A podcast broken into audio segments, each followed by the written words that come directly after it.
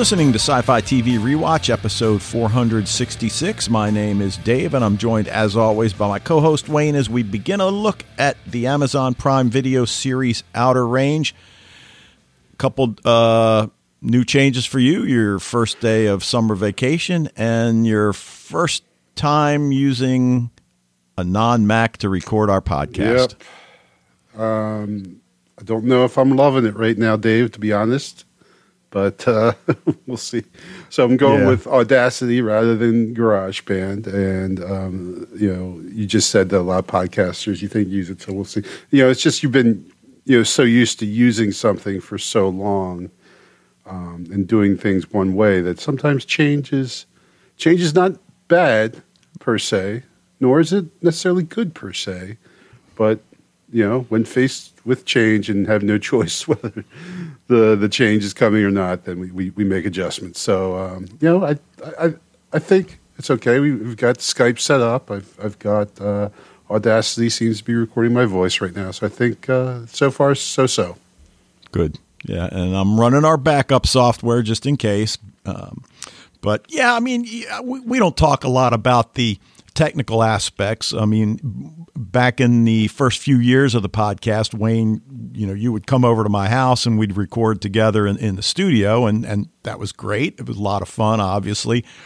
But then, like most podcasters, they record separately, and, and you know, Wayne will send me his uh, audio file, and I'll just put it together with mine and, and edit from there. So, uh, you know, like you said, uh, change isn't always bad, just uh, getting used to some new software. But anyway, um, we got a new show that we're going to obviously talk about. But, um, you know, what are you watching other than Outer Range? Okay. Well, um, I, I think I mentioned two weeks ago I'm doing my Westworld rewatch, and I'm almost there. I've I just started season three last night, so I think I will be caught up by the time uh, season four starts this Sunday. Um, we are recording on Monday right now, so it's less than a week away. So very exciting about that.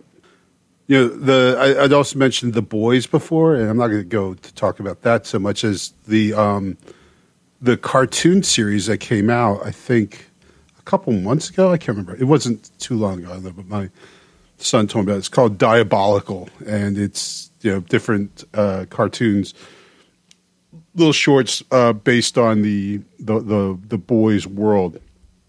Not well, one of them features Homelander, a character in the boys, but um, uh, for the most part, um, I think actually maybe Billy Butcher was in one, two. Now I think about it, but you know, for the most part, um, not actual characters from the the show, but just that world, and it was pretty good. Uh, my the way my son talked about, it, I thought it was going to be a lot better than it was, but uh, it was you know, but it's the same type of of kind of demented black dark humor there um, that uh, that kind of drives both shows. But um, but that that's it. Really, uh, those those two series taking up most of my time. Then cool.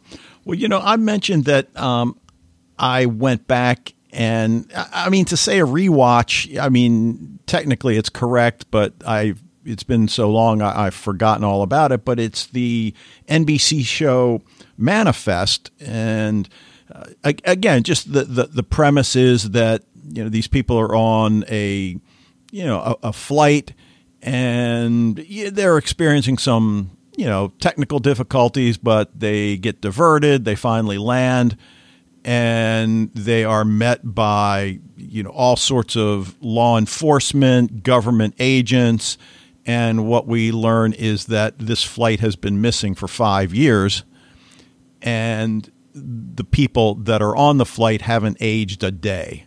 So now they've got to reintegrate into their lives. And as you might imagine, you know, some wives and husbands have remarried in the interim.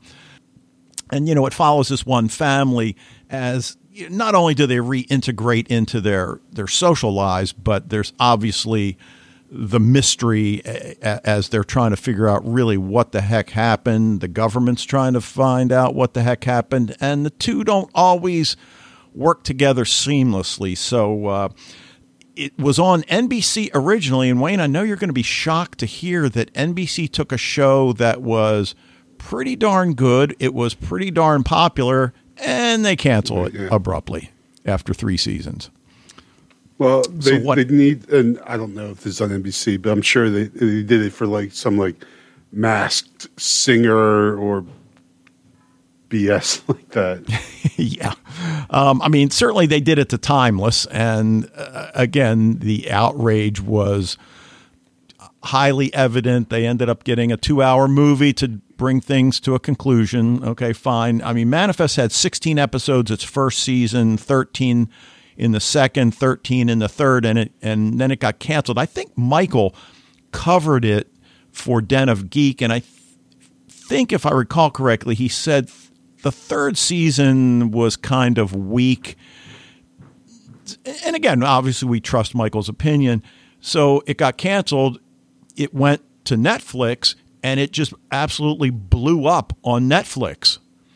And Netflix said, well, okay, this is good. And they issued a uh, fourth season of 20 episodes. So you know everybody's coming back uh, i'm just going kind of an episode at a time i'm not taking uh, the the binge standpoint i've seen six episodes of season one and i'm really digging it so anyway that's uh, Well, that's a happy ending there. You know, that's a nice. story, yeah right?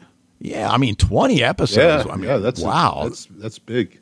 Yeah. So I guess the showrunner has convinced them that we've got a lot of material left to cover, and I guess we'll see after that. You know, maybe the, they told them you got 20 episodes, but you got to bring it to an end. So anyway, all right. Well, let's get to Outer Range, which is a new series, uh, an original of Amazon Prime Video. Uh, episode one, titled The Void, created and written by Brian Watkins, directed by Alonso Ruiz Palacio, and it aired on Amazon Prime Video April 15th, 2022, along with episode two. So it looks like they dropped two episodes at a time. So, first impressions, uh, uh, you know, for us, we we haven't seen the entire series. We're going to go one at a time. What'd you think? Well, you know, Dave. You sound like you're going to be like Fred. It sounds like. Uh, I I actually kind of pretty much agree with Fred on this one, but I'm like he he I think he at the end right he said that he changed his grade for this episode based on what happens in the next episode. So I will you know I'm going to kind of I, I'm still going to pass judgment on this one with the caveat that I'm hoping that it gets better, which apparently it does. But this episode, I was not. You know, it's. I was. The more I thought about this, I'm like, okay, the acting was very, very good. I mean, you have Lili Taylor and Josh Brolin. Those are two freaking heavyweights, man. You know, Yep. and they they both were great. Uh, Will Patton as well is in this. You know, so we got some really good actors that that did a great job but I, you know, like, and pretty much, I'm just going to echo what Fred's going to say later. You know, just the pace was so slow, and it's so like these people's lives are they're kind of depressing. Not kind of, they're very depressing. It was, and the, the, it's visually so so dark. You know, like you you think like Outer Range is going to like these sweeping you know panoramic uh, shots of of the American frontier. Well, not frontier, but you know like the Midwest or the West uh, of of the United States. Uh, these you know beautiful exterior shots, and it was all very closed shots, dark. Like, and with my TV is kind of like when when a show is really dark, it makes it very tough uh, for me to see. I, I'm tired of messing around with the the I picture adjustments, you know. Um, but you know, it was just it, it was dark in theme. It was dark, you know, literally as how it was shot. So at the end of it, I was just not feeling it yet. But I'm not going to close my mind. I'm not going to say I don't like this series. I mean, I wasn't a big fan of this first episode. If I were watching it on my own, would I watch the second episode? I'd probably watch the second episode just to see if it gets any better. So, but if I were just going to give this one shot to determine whether I was going to watch this series or not, I would not continue with this series after this first episode.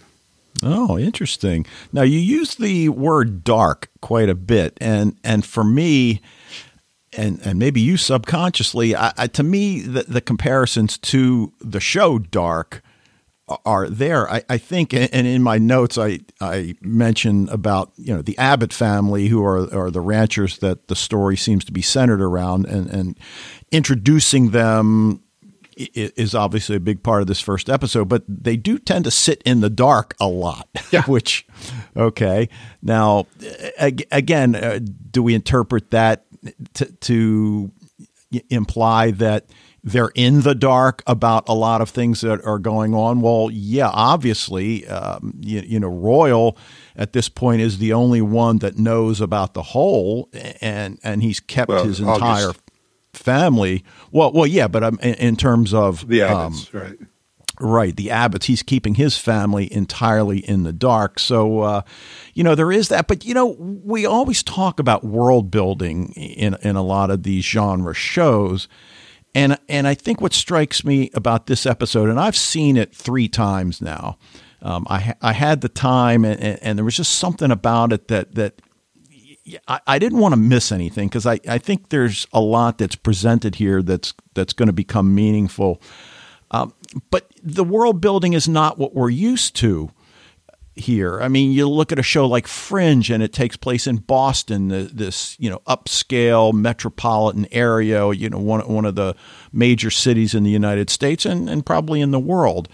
And you take then a, a show like Dark, where where we're in Winden this small town. Uh, uh, of course, their world building then had to, you know, go to different time periods, uh, of course.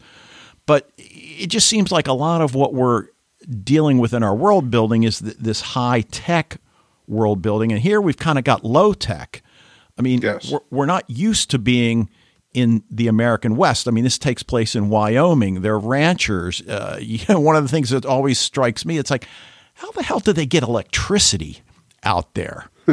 and yeah, I did some research, and there there was a congressional act way back when that said no, you, power companies you got to run electricity. I don't care how expensive it is, but so you know right away it's just so different from what we're used to.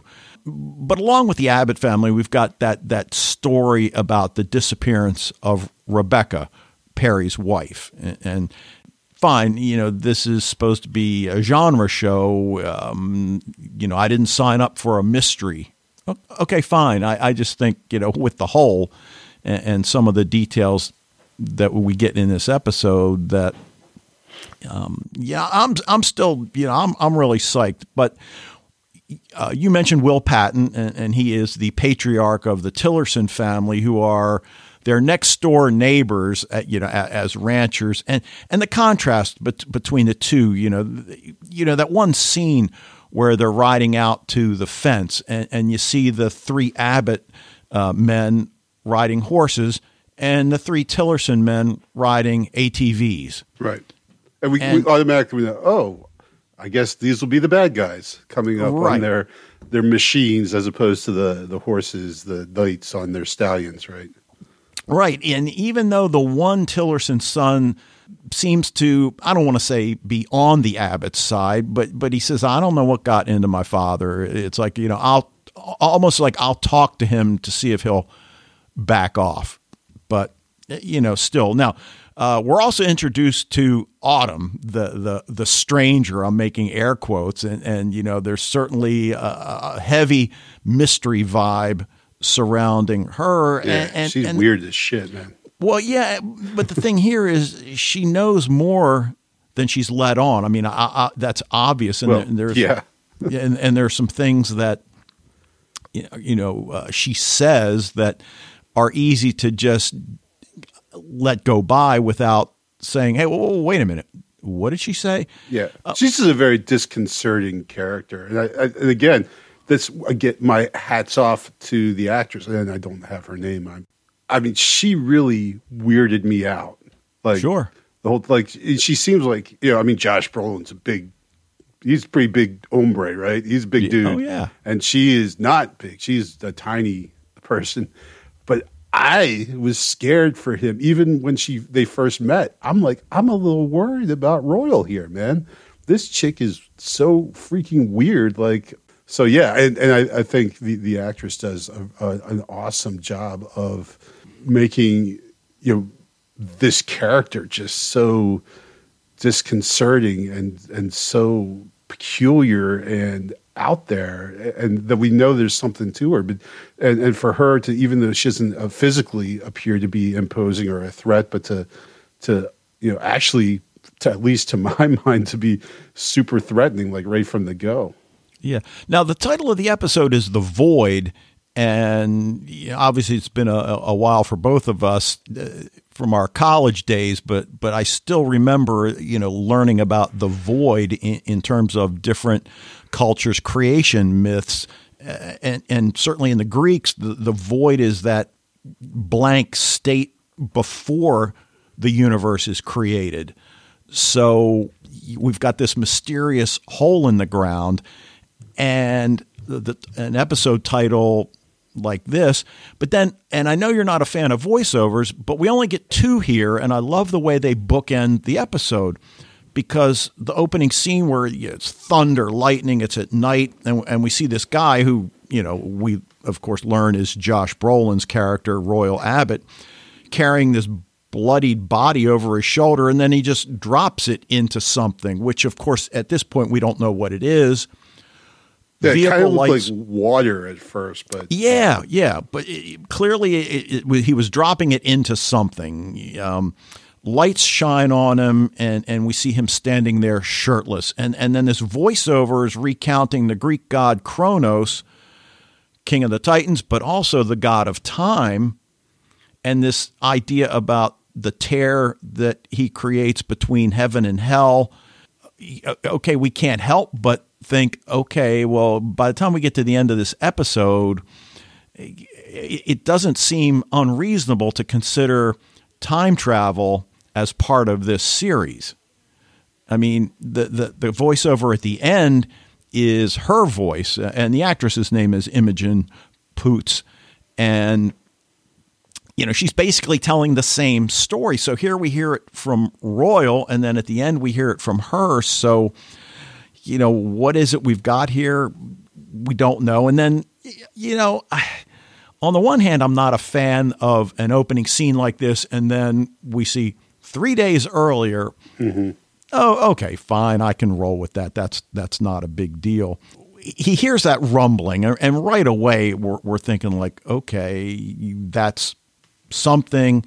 Uh, he asks if they hear that, and, and of course they they ignore him, and then his wife says, We're going to be late for church. Right. And he says, Well, what do you mean? What time's church? And she says, 10. And he's like, Well, it's only 8. So for me, right away, I'm thinking, like, okay, well, that's weird. And then, you know, upon rewatching the episode a, multiple times, I'm thinking, like, all right, well, dude lost two hours somehow. Now, his kid says, Dad, you got to get a cell phone. So Okay, I mean it's possible his watch, you know, the battery's dying, right? Yeah, they, they, if that were if that were it, they we wouldn't have bothered putting this scene in there, right? They obviously include this scene because it's significant, and I agree. He's lost two hours. He dipped his hand. Why he put his hand in there, I don't know usually when I see something that I'm unfamiliar with, I don't go dipping my hand into it. But you know, maybe he's bored. But uh, but yeah, clearly they they brought that up to show that he has literally lost two hours of time. Right, and you mentioned dipping his hand in there, and he also there are some images that flash really really quickly. One is of a young boy who we don't see in this episode. Two young boys, I think. Yeah. Um, so you know, well, and then, well, I mean, but also he sees the future, doesn't he? Well, yeah, right. Because he, you're talking about the scene with the sheriff. Yeah. Right. So you know, what is it about this? You know, this whole. I mean, I go. I go back to you've bookended the episode with the god Kronos tearing a hole in the universe, and and okay, well, you tear a hole in the universe, you know. Look, look we watch Dark. We we know that's. Now, you know, we, we get the idea that his wife is pretty religious. I love the fact, you know, he goes to church, but he's sitting in the back reading. Yeah. Um, not not a big fan, I guess, of going to church. And then we get that scene where Amy, who is Perry's daughter, and her mother Rebecca is the one that we're told has been missing for, I think it's nine months. Nine, yeah, well, yes, right, because they say they're the FBI is no longer looking for her because it's been nine months. Yeah, right. So uh, you know she's in bed, I think, and you know asks her grandma, "Tell tell me the story of how you and granddad met." And and this whole idea that he never knew his parents, um, something happened to make him want to run away. He can't remember. He walked up to this ranch. Her family took him in and obviously they fell in love, got married, and happily ever after, at least until well, he yeah. discovers the hole. well, um, I, you, we don't. Not that we, I mean, we don't get a sense that they're it's an unhappy marriage, but but this is not a happy family, right? I mean, the and we really get this idea. A that they mention more than one character mentions the precarious state of their uh, of the the ranch itself, um, and their you know their looming inability to hold on to it in the the face of more modern or collectivized or corporate uh, ranches that are around them, and then B the disappearance of Rebecca, and so we get a feeling that these two things have really weighing down on this family, and especially I think Perry just seems like he's literally like hunched over a lot and seems to be you know have like the really the weight of the world on his shoulders. This is a very close family right? They, they obviously will do anything for one another. And we don't see you know see them as being unhappy with one another but it's not a happy family. It's a family that that's seen a lot of misfortune yeah and and his his wife's you know, I guess depending on religion to help her get through it, it, it just doesn't resonate with him at all. But he's in the barn with the horses and he hears that rumble again and you again it's not clear whether his wife also hears it but then again we get that visual of the birds flying and and the idea and we've seen it in you know a lot of literature that that unnatural events definitely resonate with nature and animals and, and, and mm-hmm. things like that. So you know, something's going on for sure. And then we cut to Wayne Tillerson, played by Will Patton. Uh, again, you mentioned the acting at the beginning of the discussion, and and yeah, I mean you've got some heavyweights in in this, yeah. and he seems to sense that something's afoot. He pulls off his oxygen, gets out of his chair, and then he starts talking to the buffalo head on the wall. Yeah. You feel it too. But then the camera also focuses on this rock or object. I'm not sure exactly what it is. Right. On the table next to where he was sitting. And then the next thing you know, he's calling the Abbotts. Uh, he talks to uh, Cecilia. Something is happening. Something is coming. So, you know, you know, we've got this you know, okay, maybe it's not science fiction, but but supernatural. I, I think it's it's got you know, it's more than just you know. I think uh, a tornado's coming, or or you know, whatever kind of bad weather hits Wyoming. So, you know, the fact that it's extended beyond Royal to Wayne, I think, is fascinating as well. Wayne seems like he has more an awareness of what's going on. You know, like he seems to know a little bit about what's going on. Yes, you know? right. Um, so, yeah. As opposed to Royal, who is now trying to figure out what the hell is going on, what what is happening. I, I believe the me. words he used was "what the fuck," but yes, yes, yes. yes. But he screams it like he's just frustrated. It's like I don't understand. This is beyond my comprehension as a human being. You know, this yeah. is be you know, and and so that when he see what the fuck, yeah, it was just like you know, usually I, I, I'd say that when I spill something, but you know, like he's just a complete existential frustration. So you can only imagine. You mentioned the the financial stress that that we know this family is under. You know, because the family farm, it's just I don't want to say it's it's being phased out in America and probably around the world to a large extent, but but it kind of is. They discover two cattle are missing, which again you, you, just think like, man, that must be a job in and of itself. Sure. They're going to go check the fences. This young woman carrying a backpack walks up to them, uh, claims to know that they're conservationists. Uh, I'm not homeless. I'm a poet. Well, we're not in the market for poems. you know, we always talk about all right, what are, what are some of the great lines, and and I suspect you've got a difficult road to hoe on this on this one for the end of the podcast. yeah, but but she just wants a place to camp for a few days, and he agrees to let Autumn stay, and then she says, "Glad to finally meet you." Now, again, the first time I watched it, okay, whatever. But having seen it three times, okay, well, what do you know about? It? I mean, yeah, what is that? What do you mean by that? Like right. finally, like what? Like, I mean, she obviously knew about the place already, so okay, I get that. But you're right. There seems more to that line than than the literal. Right. I mean, what do we have out here? We have a cattle ranch, and I don't know if we really know what the Tillersons ranch does. I assume cattle as well, though I don't think we saw yet. And I guess at this point it doesn't really matter. But you know, what has she researched about them? I mean, what's the what's the point? You know, it's like, and she even says, so you know, what what would you sell it for? Five, six mil? And he's like, you got the money on you? Maybe. Right. She's so weird, man. like right. And, and when she offers to pay to camp, we don't really see how much she's offering, but apparently it was a lot. So I don't know if it was like a, a wad of hundred dollar bills or what. But yeah. well, if she's re- from Boulder, that place is an expensive place to live. So well, that's that's a good point. But you know, so they split up to to start looking for the missing cattle. Royal sees uh, Autumn's tent that she's got set up in the distance. But then he, something draws him and he rides toward it, dismounts, and we see the for the first time this perfectly round hole in the ground. It's hard to get a sense of how big. I, I just put in my notes ten to fifteen feet, maybe in dynam, uh, diameter. Clearly, his horse is bothered.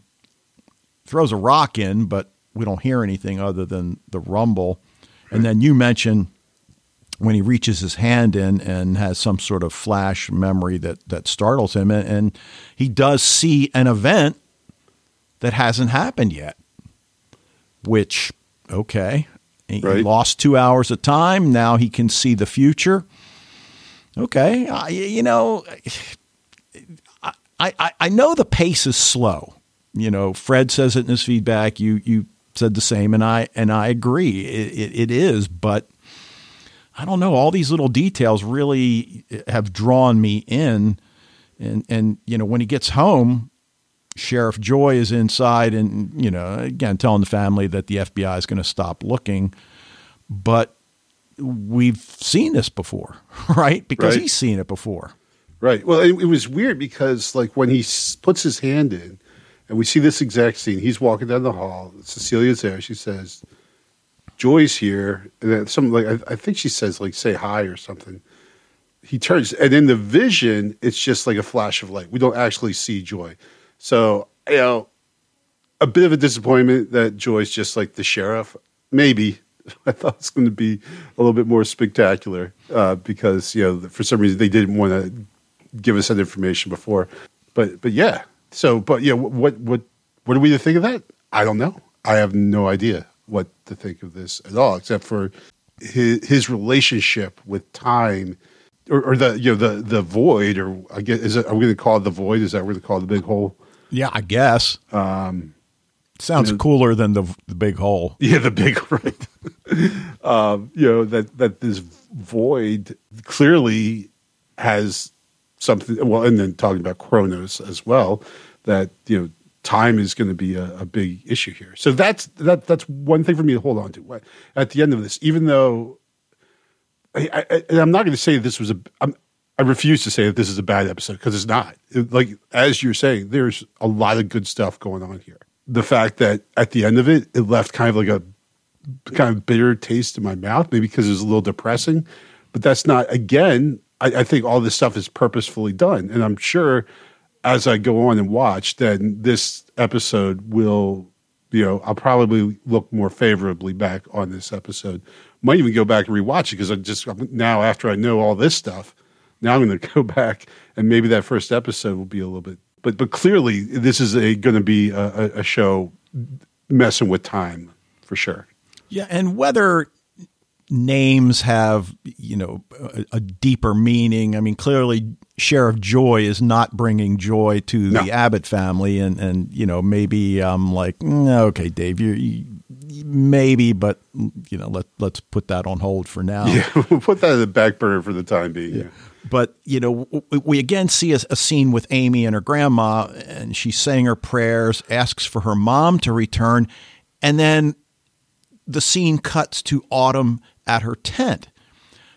Yes. So right away we're thinking, well, wait a minute, is Autumn her mother? And then we're like, well, no, of course not, because yeah. she's already met Royal and right. I mean, well, you know, physically, right? She's not, you know, but but that's I'm glad you mentioned because that's again so disconcerting she's sitting there like at the campfire and the campfire is in the foreground. She's in the background. She's kind of looking right not even at the fi- at the fire. She's looking at us. She's looking at the camera and it freaks me out but she looks so demonic you know? Like it's just more of how like I, i'm not saying she's like the quote unquote bad guy though what she does at the end not great but i mean she's just there, I mean, just everything about her just seems so off, and to me seems threatening. And that that scene they cut right from Amy saying her prayers to Autumn sitting at the fire.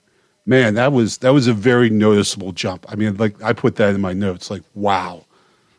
Well, I mean, she is the quintessential stranger, and yes. as as you say, whether or not that's going to turn out to be a bad thing for the Abbotts and, and the Tillersons, I, I, guess, as well, remains to be seen. I mean, it certainly seems as if she's here to turn the Abbotts' lives completely upside down. We don't necessarily know how yet. I mean, clearly, from a physical standpoint, we know she's not Rebecca, but like you say, we already see the the mysterious properties of this hole. So, you know, as Royal says, what the fuck? Yeah. Um, well, I think you're you're right to see is there some connection? Uh, clearly, there's a connection between August and Rebecca because, like I said, that very noticeable jump from the daughter praying for her mother's return, then cutting right after she says it, cuts to that shot of August. All right, there is definitely a connection between those two. Yep. Now Royal then rides out to the hole. He throws dirt in it, and and we get it. It's like you throw it in. Okay, well, how deep is it? Is there a bottom? Oh, yeah, he's and, yeah, like he tries to fill it in. Like, dude, you threw a rock in there and didn't hear it land. Yeah. Well, I wasn't like, sure if he was trying to fill it in. I mean, I think he, he is. He's got oh, a okay. shovel. He, I think. He's. Well, then he tries to cover it with a tarp, and uh, right. Uh, geez, I can't even cover my wood pile with a tarp like that. So, I, um, but it's like, like, what is that going to do? Like, uh, like it's it's yeah, it, it's so funny because like uh, there there are these the human the human trying to fight against this force that is beyond him, and it's beyond his comprehension of how to combat this. Right, like he's he's trying these these typical methods of oh there's a big hole. I fill it in. I'll just dig fill it back in with dirt right? But that's how he's starting work he throws a shovel in, in frustration right? Then the tarp. You know I'm going to cover it with the tarp. I'm going to cover it over. So out of sight out of mind right? If I put this piece of plastic over it, it it'll all go away. And that doesn't work either. And then that's when he just starts with the cursing. You know, like Royal is, he's just trying to come up with a, a way of, of understanding and dealing with this. And he's, he's just not at this point capable of doing so. Right. And, and we now know, you know, because we've seen the, the episode, that, well, this is where he throws the dead body to get rid of it. But at this point, you know, he hasn't done that yet.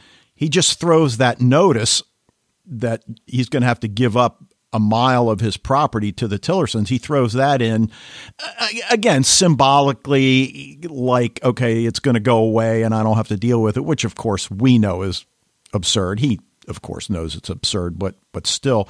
And then he looks up, and there's a buffalo next to him, and with arrows in it. With arrows in it, right? And on the one hand, I'm at first thinking like, well, okay, uh, we know they're cattle ranchers. I guess there are still buffalo out. I don't know. But then when we see the two arrows and everything we have learned in this episode about time, you know, not the least of which is the, you know, the bookend voiceovers.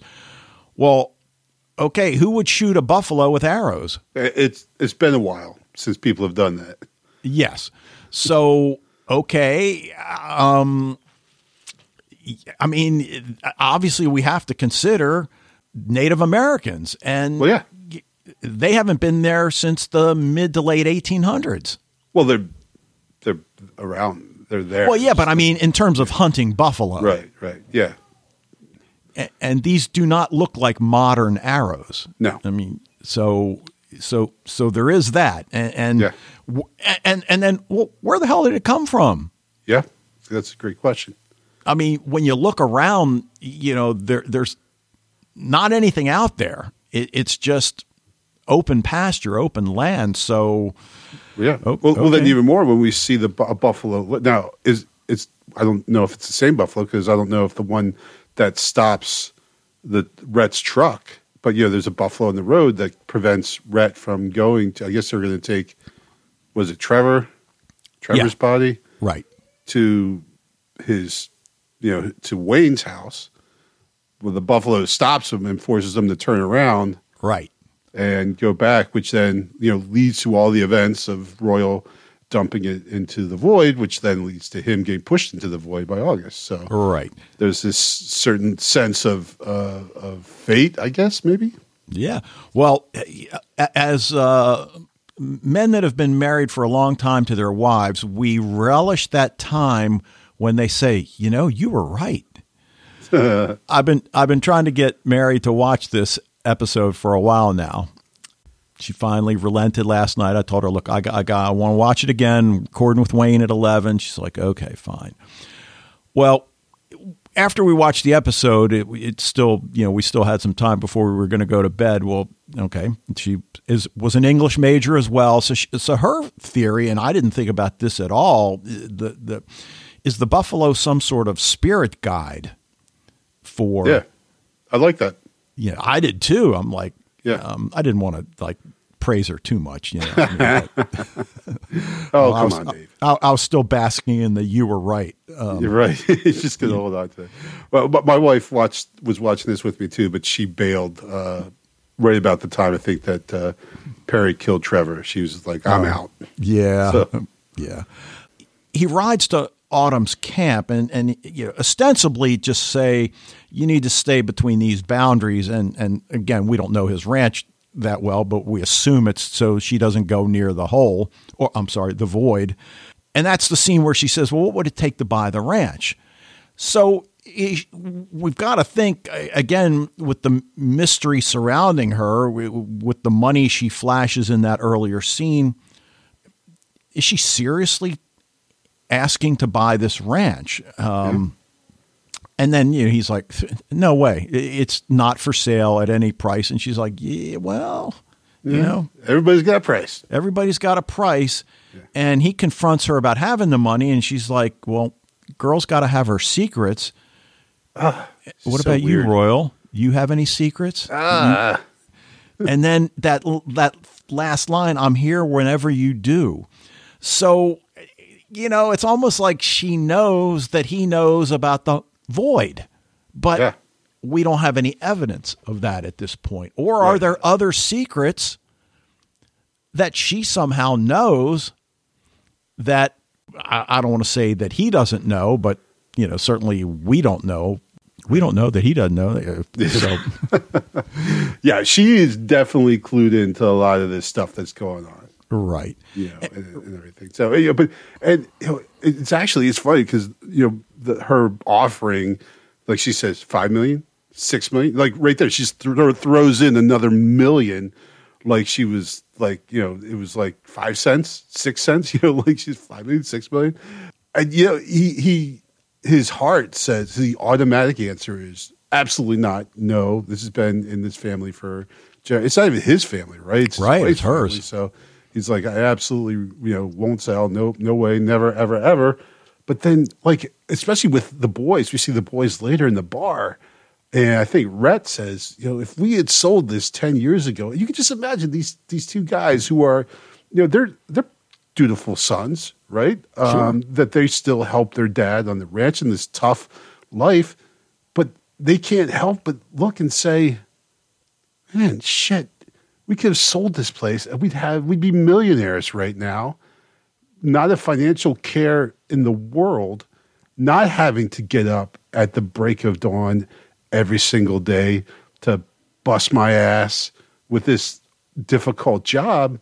You know, I mean, you can kind of see like their their point of view, or I guess it's just Rhett, and that Perry just seems to be you know he's he's kind of the older just do do what i'm supposed to do you know follow dad you know be the dutiful son um, and, and Rhett is the one who's a little bit more questioning of this thing but but you can yeah i mean that that's it's that financial aspect is is you know we see that at a number of points in this episode how significant that is for this family Right. And we don't really know what Perry did while Rebecca was around and that, that he, Rebecca, and Amy were a family. Did they have their own house and, and worked on the farm uh, or worked on the ranch as well? So, so we don't really know if, you know, he had another life at this point. But yeah, again, I think in the, the big picture, that's probably not that important. But, but then you mentioned the bar, and and I forget who it was that said nothing good happens after midnight. that's You know, every every coach ever yeah, right. Every, Yeah, every college coach ever especially but but we see the brothers in the bar and they've been drinking for a while and then they they see Maria come in and, and apparently this was you know the girl that uh, he was in love with in high school but never had the courage to ask her out. So you know now they're kind of you know when I say hooking up that not not hooking up in the you know the the, the way it's implied uh, in 2022, but they're they're kind of reconnecting. They they seem to have a, a an easy, I don't know, discussion. It's not hard for them to talk and all of Ex- that. Exactly. Yeah, yeah, yeah. They they kind of they. Well, I mean, she looks like she's into him, and we he you know, we know that he's into her, and and so they it's kind of like a little slightly flirtatious, but yeah, it's it's not an awkward conversation. As you said, it's very they easily slip into this friendly type of conversation. Yeah. Right. But then we get the the pivotal moment of the episode where Perry goes outside to puke. I mean, he's upset with Rebecca. He still can't let that go.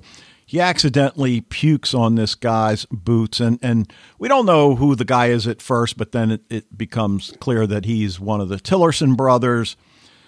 So now he wants to fight, and he he uses the wrong trigger for Perry, no uh, matter Like- how drunk he is. Yeah, that he. I'm not saying he deserved to die, but we feel a lot less bad about his passing because he is such an asshole. Like, I mean, even before when they the face off at the fence, he's the one like, you know, you got, you know, like, well, Luke is like, listen, uh, as you said before, like, I don't know why my dad's doing this. I'll talk to him about, it. you know, Trevor's like, f you, you know, get off this land. This is our land now. You know, he's just a complete a hole. And Right. then this, he just pushes it way. Like I, I'm like, he's this guy's gonna die. You know, I think most not that not that Perry should have beat him to death and probably didn't need to keep punching him in the throat, but you know we get it to some extent. You know? Yeah, sure. I mean, I mean, this is our this is our our life. You're you're you're threatening to take our lifeblood away from us. Now, to be fair, they're not taking the whole ranch. They're you know, I think he says a mile, which yeah, I I think for us living in suburbia, that seems like a you know incredible amount of land. Yeah, but I, that seems to be like a lot of land. yeah. But but Rhett's inside chatting it up with Maria. We see that this you know might might go somewhere uh, that that you know that they both want to go, and then he sees out the window that that Perry's in you know some sort of confrontation with Trevor. He goes out, knocks the crap out of Trevor, and, and then goes back inside with Maria. But you know the Tillerson guy doesn't know when to stay down, and then Or when to shut up. or when to shut up and and Perry literally beats him to death and and um, obviously the the kill shot is that that blow to the throat that you mentioned. You know you know at this point but e- e- what happens then next in, in terms of the the the episode Cecilia and Royal are talking about Rebecca's absence and you know that whole idea that she believes in God's plan he she doesn't think Rebecca's coming back, but he's not convinced. So you know, it, it's interesting that the woman that has faith in God and that God has a plan for everything is now accepting that God's taken her. He's not so sure, and I'm thinking like, well, okay. Where when, you want something to disappear, where does it go at this point? So, I mean, I- I know it seems as if Royal just discovered the void. Right. I mean, is it ridiculous to think, well, maybe Rebecca fell in there? Now, that would imply that the hole was open nine months ago.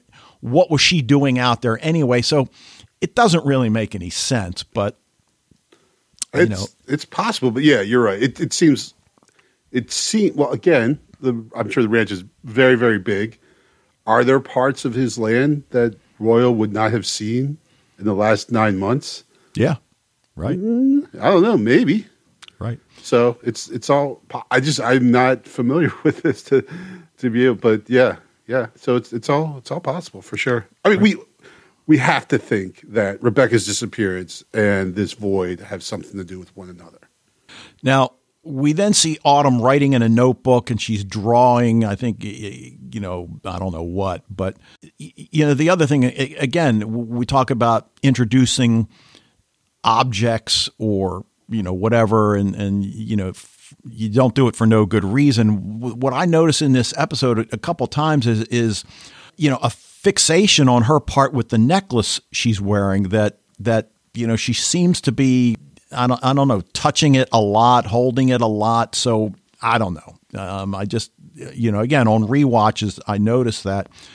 Back to the brothers, what do you want to do? Do you want to drive two hours to the hospital? And I'm thinking, like, why? He's dead. What's the hospital going to do?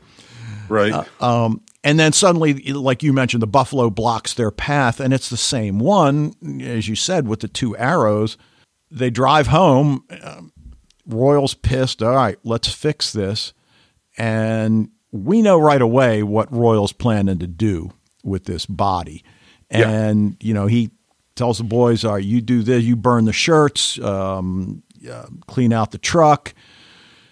And you were thinking like, all right, well, they're going to get away with it, I guess, I guess. But then, of course, the we're back to the bar. They recognize their brother's missing, and and uh, you know they make a beeline for well, because Rhett's buckle fell yes, off. Right. right, right. Now, Again, how can you miss that? You know, if that buckle is no longer on your pants, how would you not know that? You know, it'd be like, oh, damn, I had this huge buckle, and now it's gone. Like, you know. right, right. Um, so, but but yeah, I mean, but obviously, narratively, the the other brothers need to directly go to the Tillersons to force Rhett's uh, Royal's hand here. Right. And and so at this point we've got that rock at Wayne Tillerson's, you know, that that I don't know. It seems to be significant in some way. We've got the necklace, if you want to buy into that. Uh, we've got the belt buckle now, which, you know, in, in terms of having meaning, you know, I, think like you're implying that, that it, it's something that once the sheriff gets involved, which, you know, we know she almost has to, that that might be meaningful in terms of, you know, proving guilt. Whose blood is it on the belt buckle? And then, of course, as Mary said, "How the hell did the belt buckle fall off?" I'm like, you know, I, you know, that's another thing. Right? Not not not wearing belt buckles like that myself. I don't know exactly. Yeah. Well, I mean, it's it's an improbable event. It, you know, it's an improbable event yeah.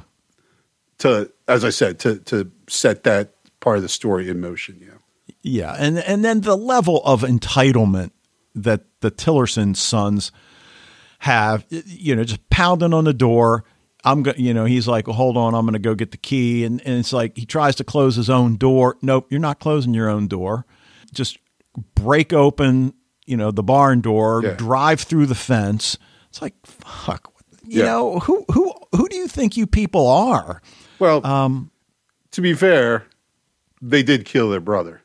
Yeah, but so, they don't know that at this well, point. Pretty, and, and, again, I mean, I think they're pretty sure something screwy's going on, and and and Rhett is at the center of it.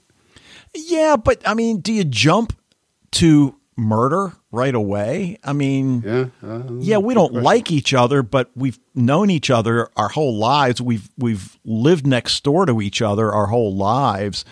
And, and, and then again, we get that. It's almost like, uh, yeah, the body has to fall off the horse because we've got to in, we've got to increase the tension of the scene. Right uh, he he le- loses his shirt, and, and we saw that earlier that that flash of of a shirt in the fence, and we don't know what it means. Well, of course now we do. Right.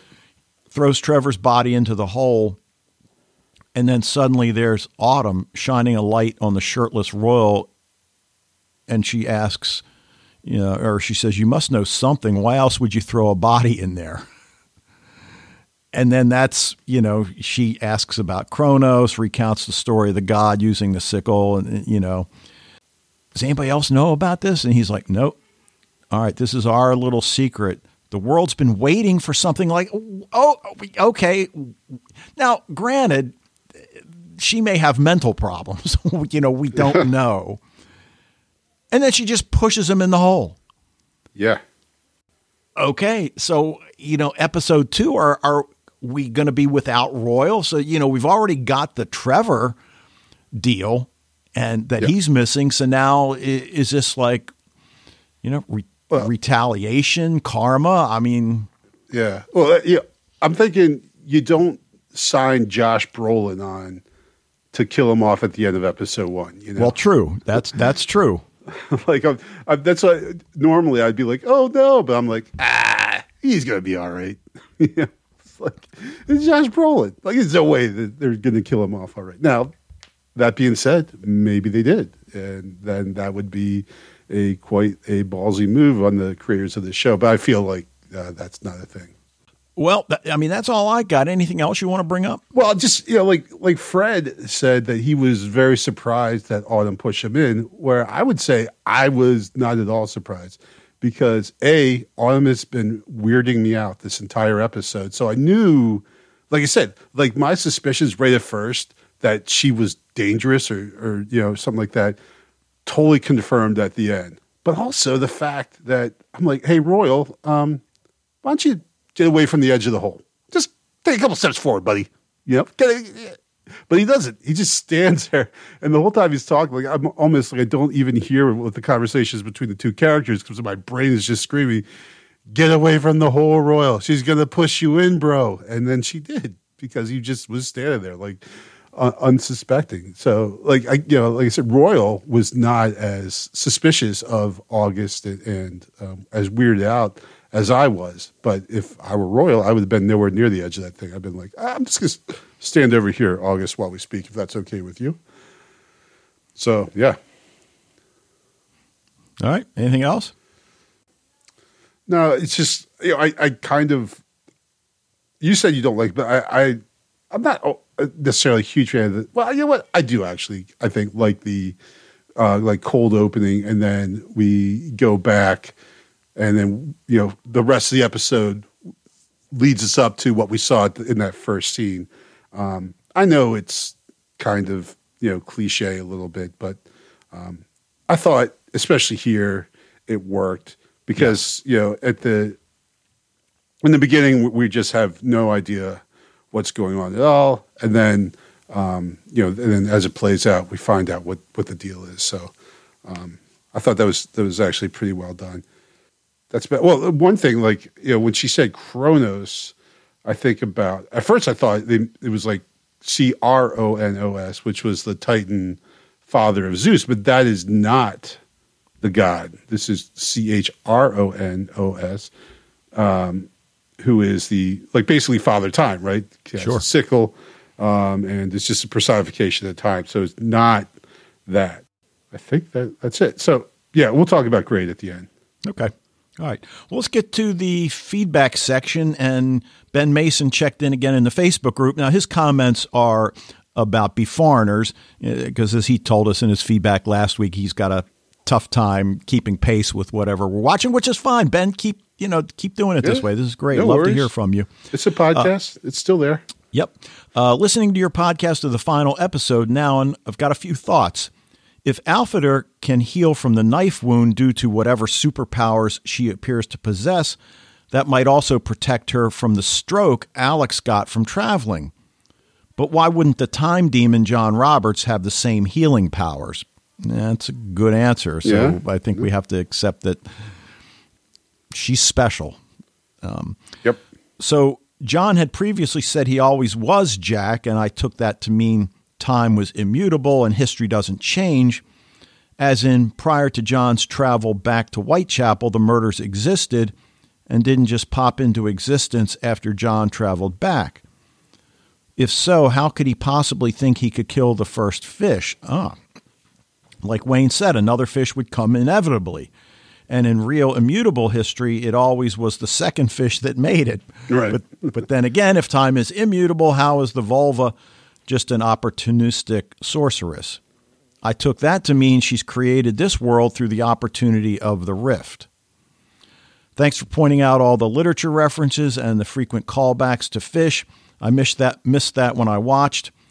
Thanks for sharing my feedback. Glad to hear your thoughts. Totally agree. Good shows give answers and leave you wanting to know more. So, yeah, you know, that's kind of what you, you pointed out about, you know, fine, kill the first fish, then it's going to be the second fish. So, you know, if, if it's going to happen, it's going to happen. And, and, uh, so. and I saw my friend Cindy like that post too. Yeah. It's one of my high school buddies. Oh, okay. yeah. All right. Well, why don't we hear what Fred's got for us this week, and we'll be right back. Hello, Dave and Wayne, and all listeners to Sci Fi TV Rewatch. This is Fred from the Netherlands with some feedback for Outer Range Season 1, Episode 1. I absolutely will give this series a chance, but so far it didn't inspire me too much. A real American Midwest, I assume, a story about farms, about land, about quarrels about land, about small village quarrels, about small village love stories, quite slow paced. On the other hand, that has possibly something to do that we have to learn who the characters are. So quite some character building and that can feel as slow paced. What I did like is seeing Lili Taylor here as Cecilia Abbott. And where do you recognize her from, David Wayne? She plays Lynda Rumancek in Hemlock Grove. Okay, what do we got in the sense of supernatural? We got a black hole, not in space, this time in the ground it gives me a little bit of feeling of everything that disappears into that that you will end up in a kind of underworld like in Stranger Things. As far as season 3 because I'm not finished watching season 4 but in season 3 of Stranger Things that was a clear theme. Furthermore as a supernatural thing we have this bison with these Indian probably arrows in his back.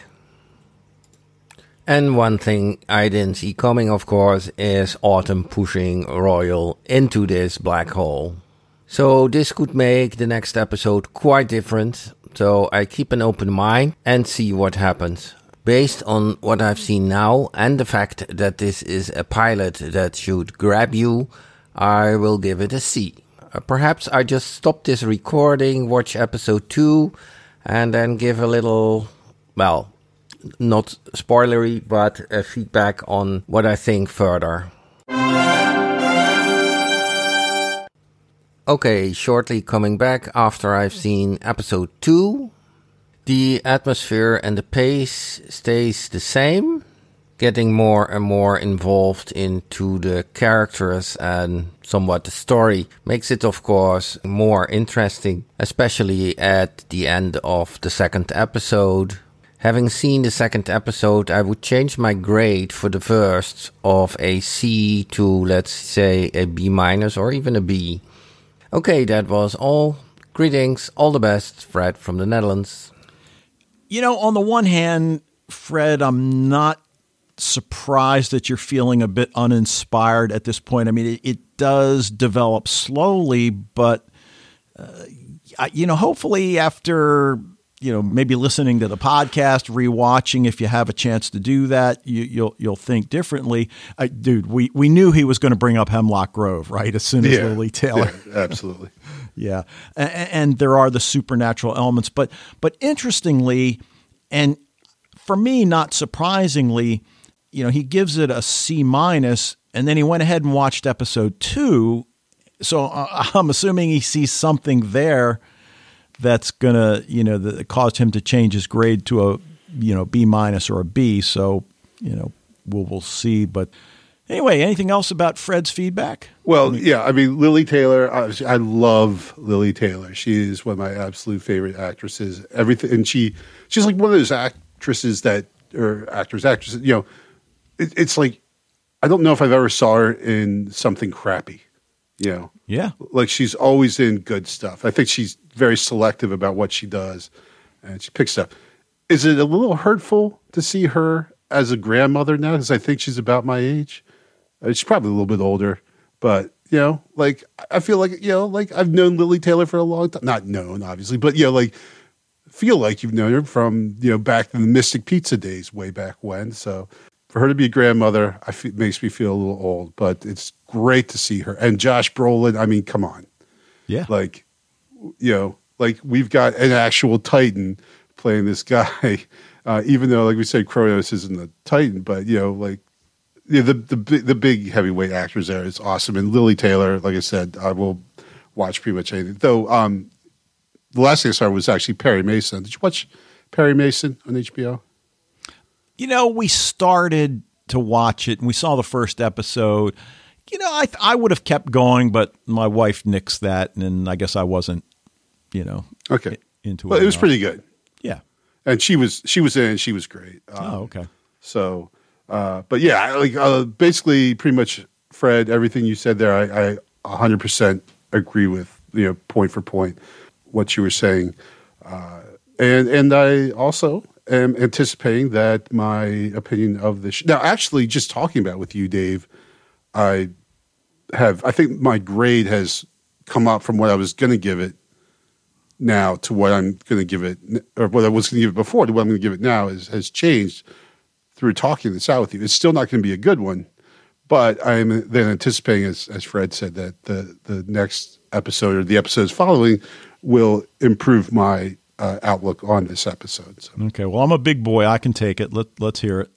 Well, okay. So I, I, I, I, I, I didn't think I was going to go as far as a D on. This. Oh my god! I, I wasn't. I wasn't. I thought about it for a brief hot moment, and then I thought, okay, maybe just a solid C. I was going to go with. You know, actually, I think maybe I was thinking like more C minus, C in that area. I tend to overgrade a little bit, except for the the high level A's, right?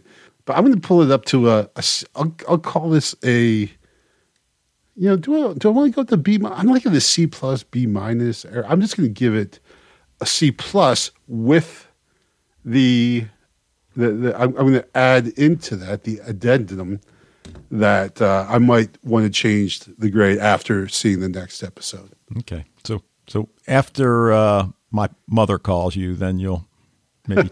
raise It was just it was just so like I guess it was too dark. It was too depressing. It was like and like Fred said, like ranchers in Wyoming, like is that really in my interest bubble?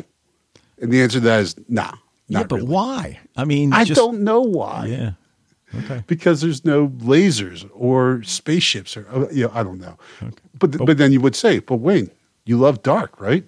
Did, did it was just about a small German town, right? And I'd be like, yeah, good point, Dave. And a mysterious cave. Right, right. So um, here we got a big hole. yeah, yeah. So you know what? I, I'm yeah, I'm just, I'm going to stick with C plus. Okay. but I, I anticipate that grade, um, you know, coming up. It- you know, and, I might go watch episode two right now, and then just you know text you say, "All right, change, change."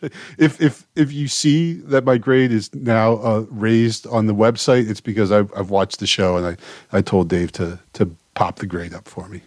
Cool. Well, I'm going to go B plus, and and I think for me, just as a pilot, that y- y- you have to, as we've said many times, you have to capture your audience, and you may not get a second chance to make a first impression. To to use a, an trite phrase that seems to be highly meaningful in this you know in what we do with, with TV shows. Yeah. So it, it it it does take a while to get going, and and, and there is that, and everybody's not going to watch an episode two or three times the way we do. So you know, uh, but I'm going to stick with the B plus and and. Uh, Okay. go from there. So, uh, Fred, thank you for your feedback. Um, you know, any final comments before we get out of here? Um, I don't think so. Okay. Well, that will do it for this episode of Sci Fi TV Rewatch. Thank you for joining us. Love to hear what you think about Outer Range. Any last thoughts on Beforeigners? Anything going on in your genre TV world? Check out the Facebook group if you haven't already. Sci Fi TV Rewatch at gmail.com is how you can reach us. We'll be back next week to talk about episode two of the Amazon Prime video series Outer Range. But until then, You know, Dave, I know you you kind of like keep asking me about whether I, you know, maybe could engineer these episodes once in a while. But you know what? If you think I'm going to bail you out of your responsibilities, you got another thing coming.